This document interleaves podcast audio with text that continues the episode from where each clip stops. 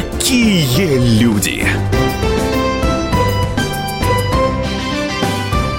Здравствуйте, вы слушаете радио «Комсомольская правда». Это программа «Какие люди?». Меня зовут Александр Яковлев, и в гостях у нас сегодня настоятель храма преподобного Сергия Радонежского в Крапивниках, протеерей Александр Абрамов. Отец Александр, здравствуйте. Спасибо большое, что пришли сегодня к нам в гости. Здравствуйте. А, мы сегодня поговорим и о вопросах веры. Мы сегодня поговорим о Русской Православной Церкви и, конечно же, поговорим и о самом а, протеерее Александре Абрамове. Отец Александр, как вы стали священником? Как вы пришли к этому? Я придерживаюсь того мнения, что в нашей стране, вот говорят, время советское, это время атеизма такого. Я не согласен с этим. Это время религиозного безразличия. Людям эта тематика, если они не были воспитаны в церковных семьях, просто была неинтересна. Были какие-то такие табу домашние, кухонные. Mm-hmm. Нельзя говорить о политике, или старались не говорить. Она была как таковая и неинтересна. Ну, может быть, агрессия Рейгана в Гренаде кого-то трогала, но так всерьез нет. О религии не говорили. Вот моя семья партийная. Угу. Я и папа, и мама члены партии, причем мама даже, я бы сказал, такая идеологически убежденная, папа скорее карьерно ориентированный человек был. И никогда ни о какой религии речь не шло, ни о каком религиозном воспитании, как, впрочем, и об антирелигиозном. Речь не было. Я, когда поступил на исторический факультет университета, меня церковь интересовала только как некая организация, которая по всему миру настроила удивительных памятников истории архитектуры. Думаю, ну вот любопытно. Колокольни, замечательное выражение какого-то национального гения. И в голову не приходило это связать с тем, что ведь этот гений порождается верой. Ну, построили, молодцы, талантливые люди. Вот выраж... самовыражение, я думал. А потом, а потом э, мне все-таки очень важна встреча с каким-то конкретным человеком. А, я зашел из совершенно эстетических соображений в один храм, где я знал, что хорошо поют. А у меня нет ни слуха, ни голоса, но интерес к музыке. И, и пели действительно прекрасно, но помимо того, что пели, удивительное облачение, я не понимал богослужения, но оно меня совершенно захватило. И я понял, что надо креститься. Слава Богу, настоятелем этого храма был удивительный священник, совершенно искренний, открытый, не, не надменный, не надутый, не сноп и не жлоб. И он как-то меня ну, так по-человечески приютил, приласкал и рассказал о Боге. Просто на каком-то этапе, вот пришел я в первый раз, пришел в сотый, а в 101 стало ясно, что я не могу не быть священником. Это стало ясно, как вот, ну, как дважды два. А я еще ерепенился, пришел к нему, говорю, слушайте, я вот закончил университет, хочу в аспирантуру поступать, там, благословите. Он говорит, какая аспирантура? На дворе был 96-й год, есть нечего, трудно все. Говорит, в аспирантуру не надо, надо семью содержать. Я не послушался, пошел в аспирантуру. В общем, это все было сопряжено со сложностями, которые привели в конечном итоге к тому, что я также пришел в какой-то из храмов, вижу там объявление. Если вы умеете читать по-церковно-славянски, приходите к нам, нам нужна помощь в алтаре. Mm. Я читать умел, пришел, стал помогать, потом говорит, вы не хотели бы принять священный сан? Это так внутренне отвечало моему желанию, что я, естественно, ответил «да». И вот так уже 20 с лишним лет говорю «да» каждый день Богу. А вы были студентом, вы учились на истфаке Московского университета, это 90-95 год. А, очень тяжелые времена для нашей страны. А для многих это а, времена обманутых, потерянных надежд, когда люди верили в то, что страна просыпается, а в итоге страна раз, развалилась в некотором смысле. Вот как вы вспоминаете те события начала 90-х? Для меня, видите, историческая канва жизни нашей страны, она как-то очень причудливо сплетается с счастливым временем студенчества, когда ты относительно беззаботен и радостен. Когда мы только поступили в 90-м году, начальник курса наш, искусствовед такой, к сожалению, уже умерший, Федор Владимирович Заничев, он говорит, ну вот у вас начинается самое счастливое время в жизни. Прошло пять лет, нам вручают дипломы, и он вспомнил это и говорит снова, то есть, знаете, я вам говорил, что у вас начинается самое счастливое время жизни. Вот так вот, оно теперь у вас завершилось. И, а, и верно, 90-й а, год, 91-й один путь, 93-й события вокруг Белого дома, 92 год, время абсолютной провальной нищеты, связанной с шоковой экономической терапией, Я помню прекрасно, я помню прекрасно карточки на сахар, на, а, на мыло, а это, это не говоря о регионах, а мне приходилось там бывать, например, в каких-то экспедициях и так далее. Но в то же самое время студенческое товарищество, чтение книжек за поем, а, удивительные профессора, которые, в отличие от очень многих нынешних, угу. просто были влюблены в студентов и тратили на них свое свободное время. Нам преподаватель археологии просто такой выдающийся человек в субботу нам говорил, так, мы едем смотреть раскоп в Царицыно. Это не входило ни в какую программу, это ничем не было продиктовано. Ему просто хотелось показать нам, как это выглядит на самом а, деле. Мне кажется, таких людей уже очень мало, если они вообще есть.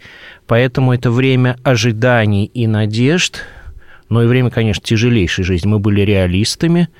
А вот сейчас показывают разные фильмы там об оптимизме в них говорится, оптимисты, например.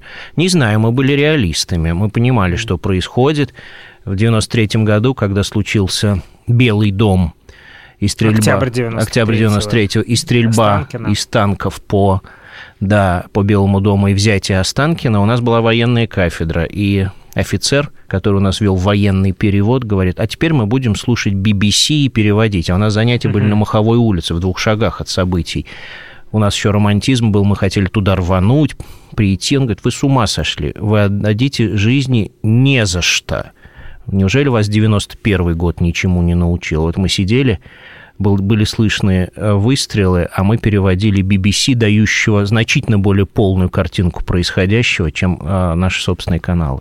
Как историк, как вы считаете, почему э, происходили те события. И 91-й, и развал Советского Союза, ну и затем уже 93-й, вот то противостояние а, президента и парламента.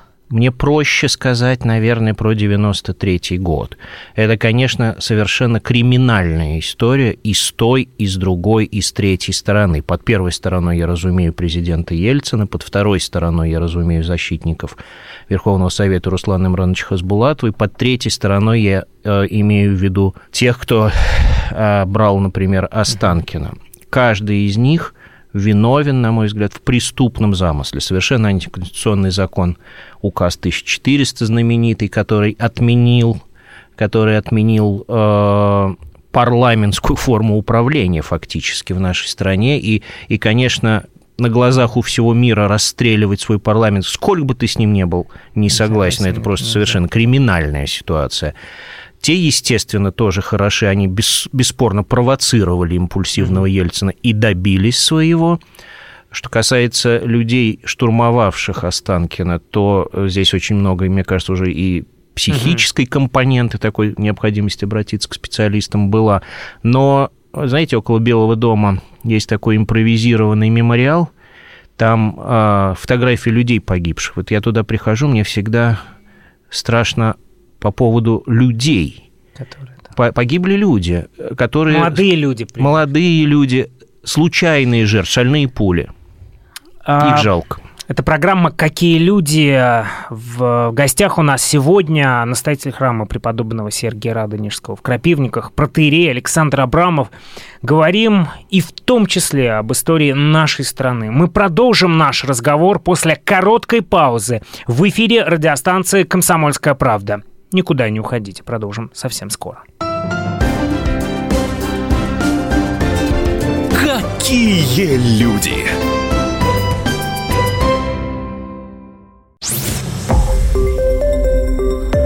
Радио «Комсомольская правда». Более сотни городов вещания и многомиллионная аудитория.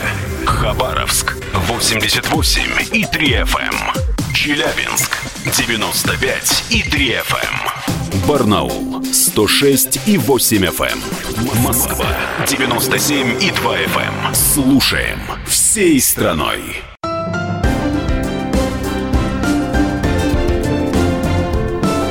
Какие люди!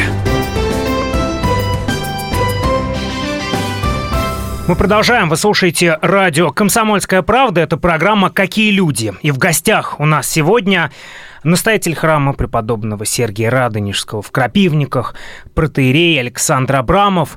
Мы говорили в том числе о том, что происходит, происходило в нашей стране в 90-е годы, и вспоминали 93-й год, расстрел парламента. Отец Александр, вот если продолжать эту тему, на ваш взгляд, какие выводы а, общество, государство должно сделать из тех событий?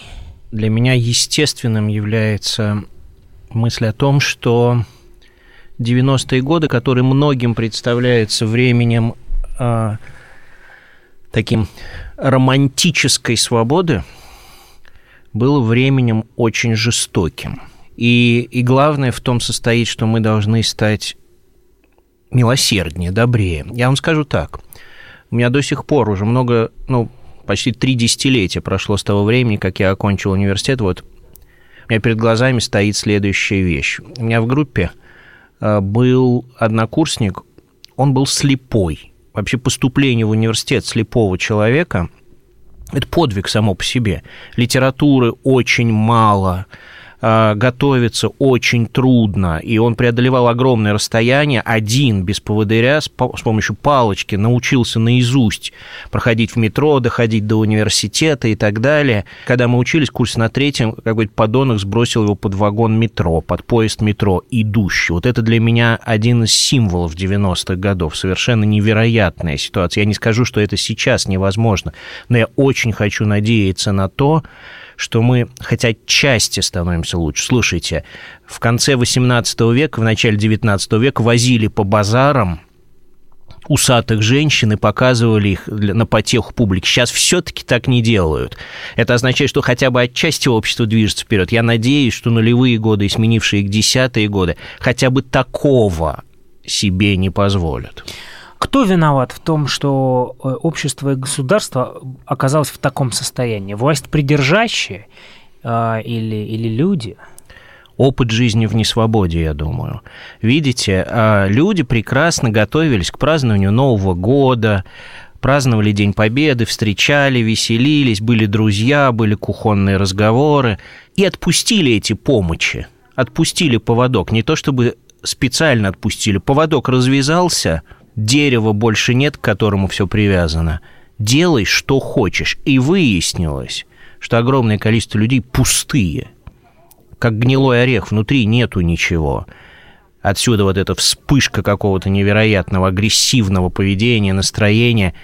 А человек должен содержать в себе нечто существенное, то, что его в жизни держит, якорь, поплавок, можно как угодно это называть. Некоторые говорят о внутреннем стержне, мне не нравится это словосочетание, но, но ты должен быть внутренне упругим по отношению к обстоятельствам, у тебя должны быть принципы. И вот и опыт жизни в условиях полной раскрепощенности, он тебя ведет либо к дальнейшему падению, либо к выработке способности адекватно реагировать на обстоятельства времени. А, но ведь 90-е, конец 90-х, это время, а, когда в, в страну пришла рыночная экономика, а, глав, а, а, а значит, самое главное – это деньги, самое главное – это бабло. И эта философия, она касается каждого. Каждый становится перед этим выбором и перед необходимостью зарабатывать деньги.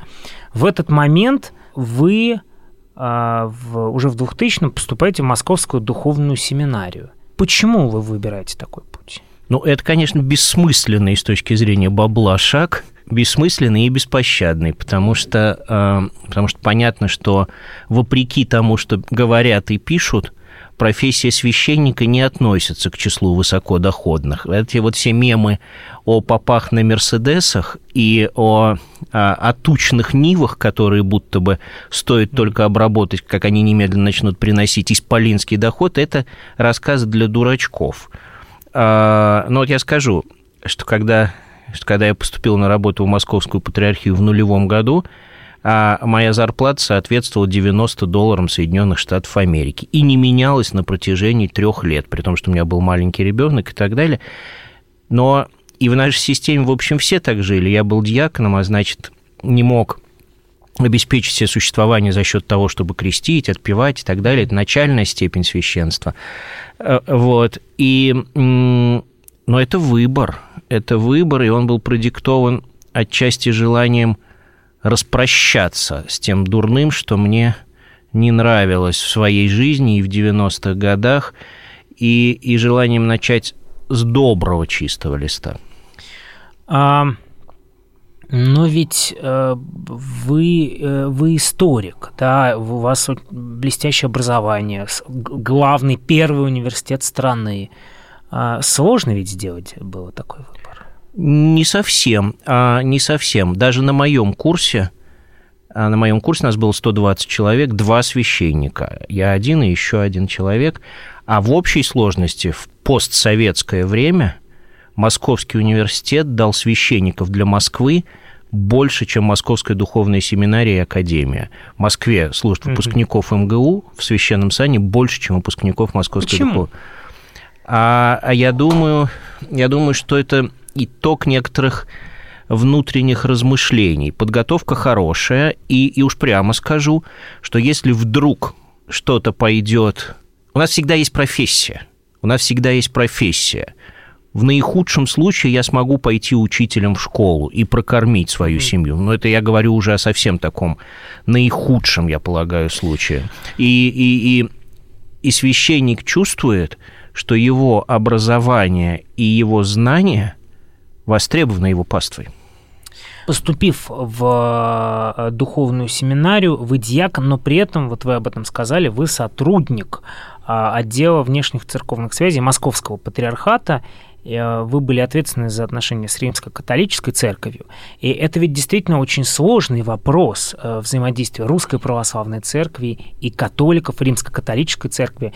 Вот только недавно, впервые в истории, э, в феврале прошлого года состоялась встреча святейшего патриарха и папы римского. Это ведь действительно особая история взаимоотношений Русской Православной Церкви и э, Римско-католической? Ну, начало нулевых годов отдел внешней церковной связи – это церковный МИД. Это церковный МИД, и э, его структура такова, что есть отраслевые направления, в частности, важнейшее для нас направление отношений с Ватиканом. Э, дела в начале нулевых годов при управлении этим отделом нынешним патриархом, а тогда митрополитом Смоленским и Калининградским Кириллом, строились харизматически. Я, угу. э, я молодой... Что ди... это значит? Поясните. Ну, я молодой диакон, мне 27 лет, э, я прихожу, меня пригласили работать в отдел внешнецерковной связи, меня принимает митрополит Кирилл.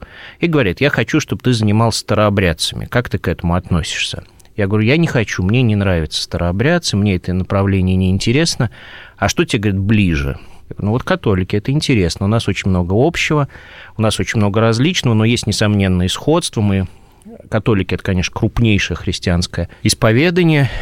Он говорит, ну вот и все, будешь отвечать за католиков. Он это говорит диакону, который ни дня не проработал в церковном МИДе, которому 27 лет, на ответственнейшем направлении. Это как бы если бы в современном МИДе молодого стажера назначили послом в США сейчас, э, говоря о светских реалиях для него это риск, но он вообще рисковый человек, и но это дало таких сил, потому что ты понимаешь, ну вот тебе сказали, ты идешь в кабинет, и все, и тебе никто не больше не может помочь, потому что ты один, потом еще несколько человек, двое-трое отвечают за весь огромный куст отношений с э, католиками. За спиной никого нет, но ты обязан этому человеку, он тебе доверил, и ты, и ты землю будешь рыть, что и происходило. А, а что вспоминается прежде всего? Может быть, какая-то история, когда вы вспоминаете а, те годы, начало нулевых, когда вы отвечаете взаимодействие с... У нас очень неровные ведь были отношения тогда с католиками, и э, готовилась встреча еще патриарха покойного Алексея II с э, папой Иоанном Павлом II. Должна была состояться в венском городе Грац, в австрийском городе Грац.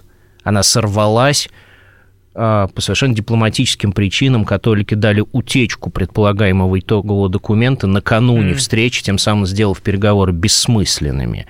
Или, например, совершенно драматическая ситуация, при которой в нарушении, в общем, негласных договоренностей католическая церковь открыла в России самостоятельные епархии, параллельные епархиям Русской Православной Церкви. А это один из самых сложных... Это был один из самых сложных моментов. Или, например, деятельность униатов на Западной Украине. Очень острая тема.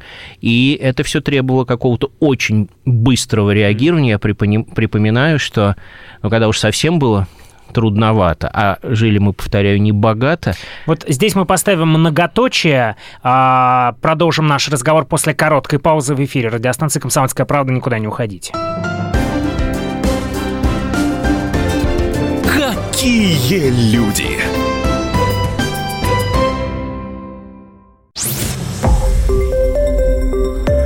Радио «Комсомольская правда». Более сотни городов вещания – и многомиллионная аудитория. Хабаровск 88 и 3 FM. Эм. Челябинск 95 и 3 FM. Эм. Барнаул 106 и 8 FM. Эм. Москва 97 и 2 FM. Слушаем всей страной.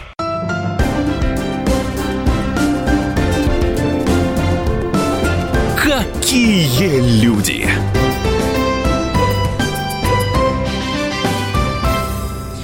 Мы продолжаем. Вы слушаете радио «Комсомольская правда». Это программа «Какие люди?». А меня зовут Александр Яковлев. А в гостях у нас сегодня настоятель храма преподобного Сергия Радонежского в Крапивниках, протеерей Александр Абрамов. И мы остановились а, в, в нашем разговоре в начале нулевых. В тот момент отец Александр, сотрудник отдела внешних церковных связей Московского патриархата, ответственный за отношения с римско-католической церковью. И э, мы вспоминали очень, э, и говорим об, об очень тяжелых в тот момент взаимоотношениях между русской православной церковью и э, римско-католической. И э, вы рассказывали об одном из таких моментов, об одной из историй. Но вот ситуация, когда очень острая была, а никто, включая руководство, естественно, не смотрел на часы, и не было, и не было такой редкостью уходить с работы в 10, в 11 часов вечера, а хочется спать, а документ очень сложный и трудный, и нужно его подготовить с тем, чтобы патриарх посмотрел, например, его уже утром, а днем он ушел бы в Ватикан, и, а, и мы нищие.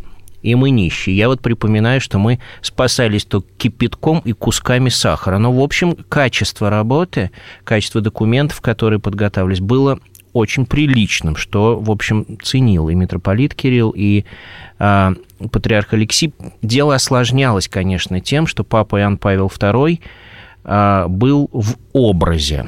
И этот образ был образом такого евангелизирующего человека. Он считал, что Россия страна не христианская, и в его миссию он прям видел себя как такого человека, наделенного миссией эту землю просветить, естественно, в католическом ключе.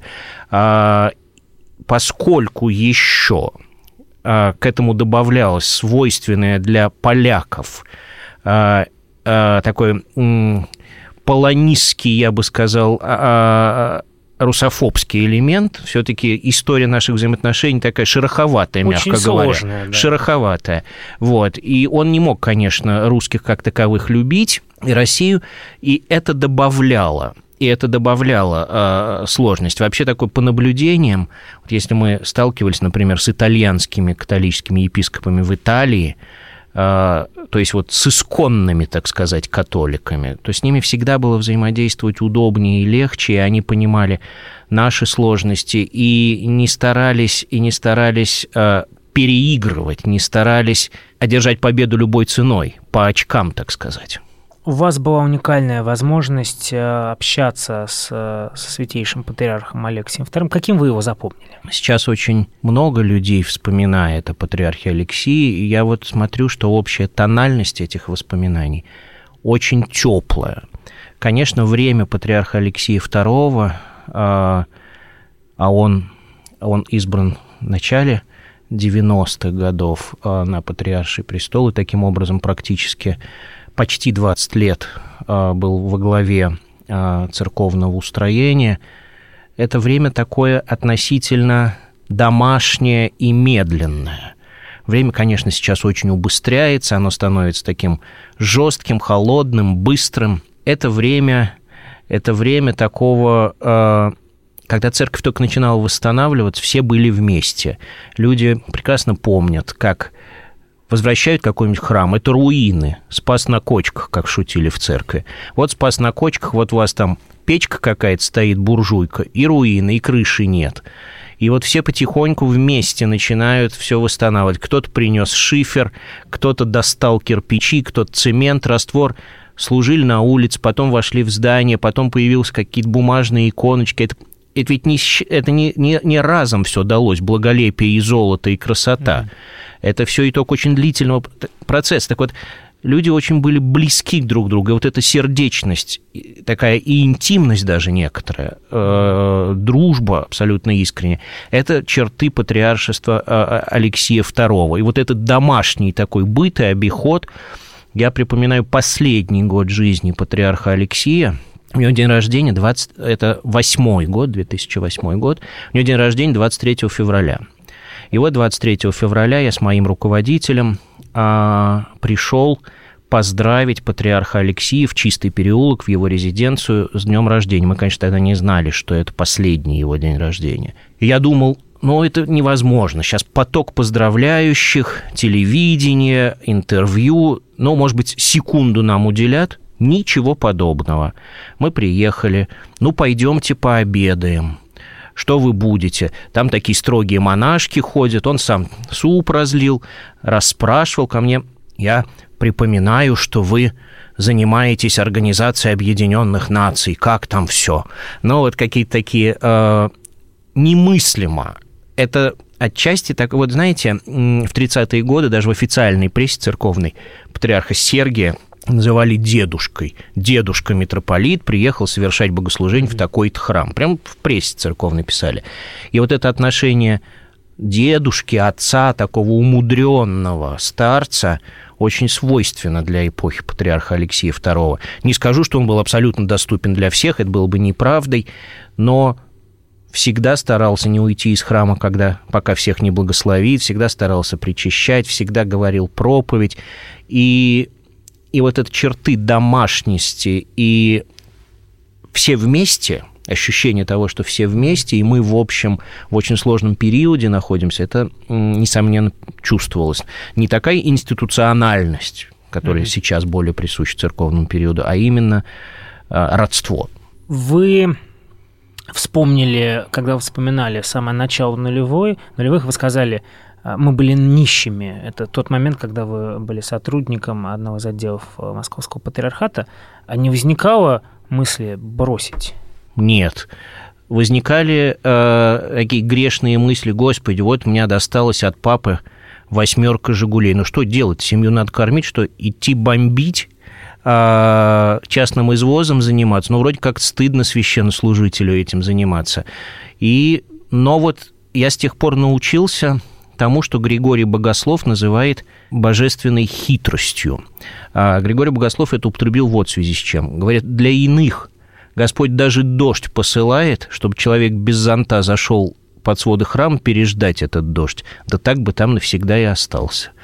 Вот и в моей жизни всегда таким образом и было. Когда уже совсем припирает, ты так к Богу обращаешься, и неожиданно появляются средства. А, или люди тебе помогают, или деньги как-то пришли. Никогда не меньше, чем ты просишь. Но, вот тут есть божественная хитрость, никогда не больше, чтобы ты не, не распускался. А как тогда строились взаимоотношения а, патриарха и Ельцина? Видите, а, обратите внимание на то, что патриарх не удостоил Ельцина ни одной высокой церковной награды, тогда как государственные чиновники а, этими наградами удостаивались за конкретные заслуги. Патриарх, сколь я помню, лично не принимал участие в отпевании Ельцина, хотя располагал а, к этому технической возможностью. Я думаю, вот в этих символических жестах выразилось его отношение. Эти отношения были сложными. Если отношения, например, с Юрием Михайловичем Лужковым, мэром Москвы, характеризовались теплотой, и Юрий Михайлович действительно очень много и храмов передал, и все-таки восстановление храма Христа Спасителя – это несомненная его заслуга, а, то отношения с Ельциным были очень неровными. Я думаю, патриарх внутренне чувствовал.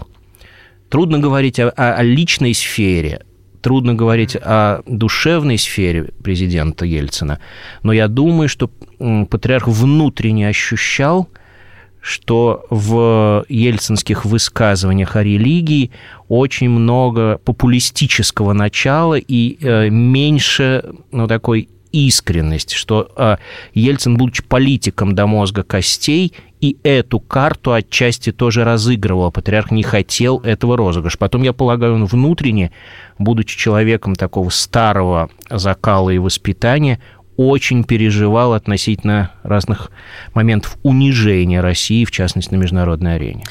Ну, вот вы сказали о международной арене. Я хотел бы вернуться к вашей э, биографии. В какой-то момент вы оказываетесь в Соединенных Штатах Америки, причем а, не просто сотрудником представительства, а секретарем представительства Русской Православной Церкви в США.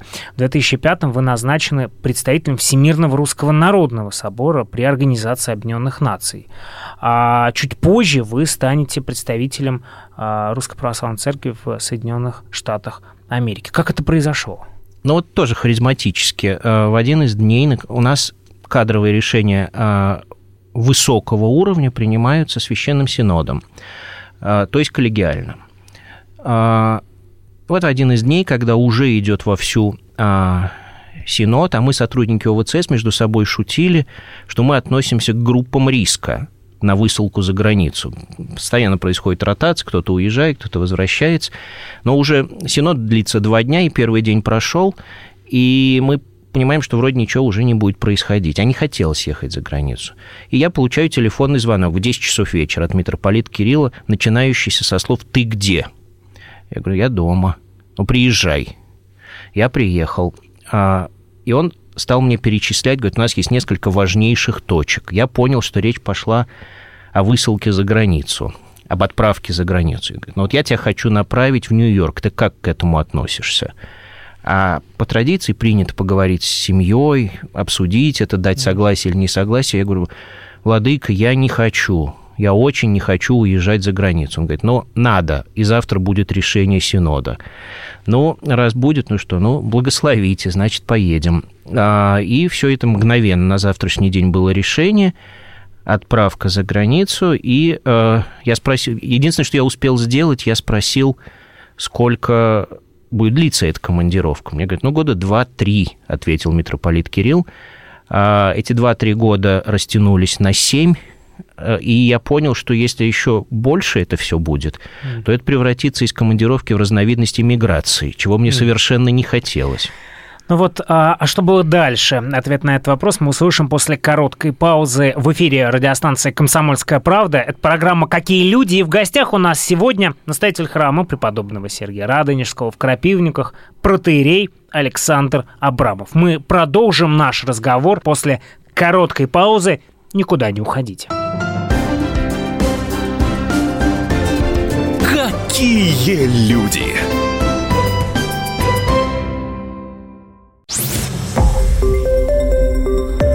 Радио «Комсомольская правда». Более сотни городов вещания и многомиллионная аудитория. Хабаровск 88 и 3 FM. Эм. Челябинск 95 и 3 FM. Эм. Барнаул 106 и 8 FM. Эм. Москва 97 и 2 FM. Слушаем всей страной.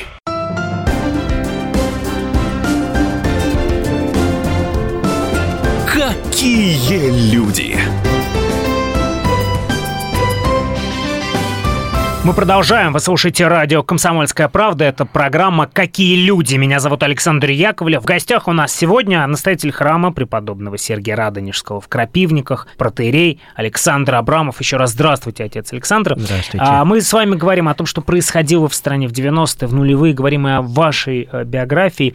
И остановились мы в середине нулевых, где в какой-то момент вы оказываетесь в Соединенных Штатах Америки, секретарь представительства Русской Православной Церкви, представитель представитель Всемирного Русского Народного Собора. А, и в Соединенных Штатах вы пробовали 7 лет. Сложно было первое? Первые моменты я испытывал ненависть к Нью-Йорку. город мне казался грязным, уродливым, и я вспоминал Максима Горького, которого очень обидели во время его поездки в Нью-Йорк, и он назвал этот город городом желтого дьявола. И я в своей электронной переписке с друзьями с чужбины везде Нью-Йорк называл не иначе как ГЖД, город желтого дьявола. Вот. Но, э, видимо, поскольку культурная ситуация очень разная в Москве и в Нью-Йорке, требуется длинное, большое время, длительное для того, чтобы адаптироваться, но у меня около года по меньшей мере это заняло. Это внутренне сильно вас изменило жизнь? Слава богу, Штатах? не изменило. Я надеюсь, слава богу, не изменило. Я все-таки ехал туда в первую очередь священником, а только затем церковным чиновником и дипломатическим представителем. А до меня там были великие люди, великие люди. Там был святейший патриарх Тихон будущий, священномученик Александр Хатовицкий. Отец Александр был последним ключерем храма Христа Спасителя до его взрыва в 1934 году. Я успокоился после того, как прочитал слово патриарха Тихона, который еще не был, естественно, патриархом, назначен в США был, и первое слово при встрече с прихожанами в Нью-Йоркском соборе он начал с цитаты из Священного Писания – ты, Господи, все можешь сделать, и нелюбимую сделаешь любимой. Вот. И, и я понял, что надо, а, ведь зачем меня Бог туда послал, я хочу полюбить этих людей, наших замечательных прихожан, очень добрых, сердечных, теплых, искренних. Я и сейчас их помню хорошо и поминаю их за службами. Они сделали мою жизнь э, в Америке радостной, потому что я мог послужить. Хотя, конечно, темп жизни совершенно иной, объем поручений очень большой, разница во времени колоссальная, ты боишься, что ты как на льдине начинаешь куда-то в, от, э, в открытое море уходить, боишься, что тебя здесь все забудут. Этого очень не хотелось. Вы э, ведь имели отношение непосредственно к работе очень крупных международных структур, Организации Объединенных Наций, Генеральной Ассамблеи Организации Объединенных Наций и так далее, и так далее. Вот э, ваши впечатления от того, как вы попали в эти крупные международные структуры как представитель Русской Православной Церкви? Ну, понятно, что ООН – это крупнейшая бюрократическая структура в мире. Она исполинская, громоздкая, в огромном числе случаев неэффективная, но мне очень нравится то, что говорит Сергей Викторович Лавров. Она, конечно, не рай, но без нее был бы совсем ад. То, что мир нуждается в какой-то единой площадке, где все без исключения участники могут обсуждать любые вопросы двусторонних, многосторонних отношений и делать это в каком-то демократическом ключе, это для меня бесспорно. С годами, mm-hmm. почему вот русская церковь приняла решение участвовать в деятельности ООН, причем мы участвовали как неправительственная организация, и на протяжении ряда лет я был экспертом российской делегации в ООН, очень растет удельный вес религиозного фактора. Это совершенно mm-hmm. ясно. Вы не можете разрешить конфликт, к примеру, на Ближнем Востоке, если вы не соберете, условно говоря, раввинов, имамов, не посадите их вместе и не добьетесь того, чтобы они своей пастве как правило, например, агрессивно настроенной, дали какие-то соображения. Но ведь в тот момент, когда вы в Соединенных Штатах, историческое событие объединения Русской Православной Церкви и Русской Православной Церкви за рубежом, к этому событию э, имел отношение и Святейший Патриарх, в тот момент Алексей II, и в тот момент митрополит Смоленский, Калининградский Кирилл, а ныне Святейший Патриарх Московский и всей Руси, и президент России Владимир Путин. Вот как вы вспоминаете э, те события? Ну, Видите, оно, конечно, с точки зрения там, Америки или международных процессов не историческое, оно для нас существенное, как воссоздание национального единства. Ну что говорить, если для того, чтобы, я очень хорошо помню, что для того, чтобы зарубежную церковь успокоить, чтобы дать им понять, что это все серьезно и не содержит какой-то задней мысли и скрытой повестки дня, президент наш прилетал в Нью-Йорк и встреч... Ну, ясно, что он прилетал не только для этого, он участвовал в работе Генассамблеи ООН, но он отдельно встречался с епископами Русской зарубежной церкви, очень длительно с ними беседовал, и это послужило серьезнейшим импульсом а, для того, чтобы они поверили, чтобы они поверили, что их не пытаются заманить сюда и здесь арестовать всесильным ОГПУ. Вы же в тот момент наверняка коммуницировали, а, с, общались с Владимиром Путиным. Вы его каким запомнили в тот момент? Было несколько его визитов. На моей памяти, э, на моей памяти был а, один И вот он как раз опроверг всякие представления о, о президенте, которые у нас бытуют. Но, в частности, у нас принято считать, что президент всюду опаздывает. А мне почти инфаркта стоило то, что он в этот момент сменил парадигму и приехал на 15 минут раньше. Угу. Наш хор, который должен был участвовать в молебне, запаздывал, в свою очередь. Но они положились на то, что президент всегда опаздывает. Угу. И мы слышим уже сирены, мигалки, видим и все такое, а хора нет. И, и я понимаю, что ну, сейчас будет очень нехорошо все. Слава богу, как-то это все устроилось, президент вошел. А мне показалось, что... Он просил, кстати, чтобы не было в этот момент ни телевидения, ни прессы вообще, потому что вот религиозная жизнь для него является предметом каким-то несомненно дорогим, который он хочет укрыть, интимным. Когда он разговаривал с э, духовенством, это был не похожим разговор на разговор его, например, с э, чиновниками любого звена. Это был какой-то тихий и мирный э, разговор. А, и мы ему подарили икону святителя Николая, он как-то очень благоговейно приложился к ней, и было видно, что он, несомненно, нуждается в этой подпитке. Он, может быть, не знает, э, сказать, в деталях, как к ней прибегать, потому что все-таки он, конечно, светский человек, но было видно, что это человек, для которого церковь важна и дорога. Мы очень много говорим о событиях светской жизни страны, но э, прежде всего наш сегодняшний гость священник, протеерей Александр Абрамов. И вот совсем недавно ну, мне, вы уж простите такой светский термин, один из ваших коллег, э, очень известный публичный протеерей, сказал, что а, служба священника – это служба всегда в центре человеческого горя. Рядом очень много человеческого горя, потому что к вам приходят с горем. Это так? И вообще это ведь очень тяжело. Это, конечно, так. У нас так устроена жизнь, что люди редко приходят к священнику поделиться радостью. Видите, фундаментальное все-таки отличие человека от животного состоит в способности благодарить. Я в этом глубоко убежден. Но мы Бога часто о чем-то просим, а когда получаем, мы редко Бога благодарим. А вот когда проблема, когда сложность, когда горе, и когда опробованы все возможные иные способы, обращение к Богу становится естественным. И священник таким фильтром является, на, который, на котором оседает немощь, слабость, страдание, боль, грех. Иногда это приобретает комичные даже порой черты. Если бы ты не относился к этим людям искренне, не пропускал их сквозь сердце, ты просто посмеялся. Я помню, что мы молились э, Богу несколько лет с одной молодой парой, которым Бог не давал детей. А, молились, ну, несколько лет у чудотворной иконы Божьей Матери Федоровской, которая у нас в храме находится. Наконец, супруга забеременела. И мне звонит ее муж, говорит, а нельзя ли с вами так вот один на один встретиться? Я говорю, ну, давайте встретимся. И он так, ну, вот хорошо, что жены нет, вот мы, мы вот молились года три, все-таки Бог дал ребенка, а вот теперь мы не можем с вами без нее помолиться, чтобы это был мальчик. Э, и, ну вот, э, вот так тоже бывает. Но, конечно, если бы священник не имел утешения в Боге, в радости совершения службы, в какой в детском доверии Христу, то его просто разметало бы, на ошметке бы разбросало от того количества э, грязи и ужаса, которые ему приходится узнавать. Ты видишь, например, двух людей, каждый из которых друг о друге что-то тебе сказал, и ты знаешь всю степень их непримиримости и сложности, и тяжести их взаимоотношений, и ты ни одному из них не имеешь права, права ничего. Э, ничего сказать и даже дать понять. Ты должен каким-то образом давать совет к миру, и причем не от своей головы, потому что священник не должен вторгаться в их жизнь, а исходя из позиции, как бы Бог делал. В завершении нашей беседы, отец Александр, вы счастливый человек? Абсолютно. Откуда? Откуда это берется? Этот ответ абсолютно да на вопрос. Э, абсолютно.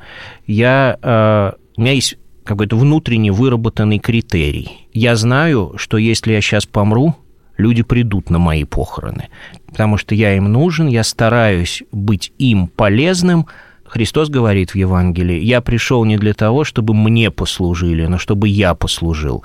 Вот так, если священник подражает Христу, а он обязан это делать, я пришел не послужить, но не, не, не чтобы мне послужили, но чтобы я послужил. Я нужен людям и верю в то, что они, по крайней мере, видят искренность этого. Отец Александр, спасибо большое за этот разговор. Протерей Александр Абрамов был гостем нашего эфира сегодня. До свидания, всего хорошего. Всего доброго. Какие люди!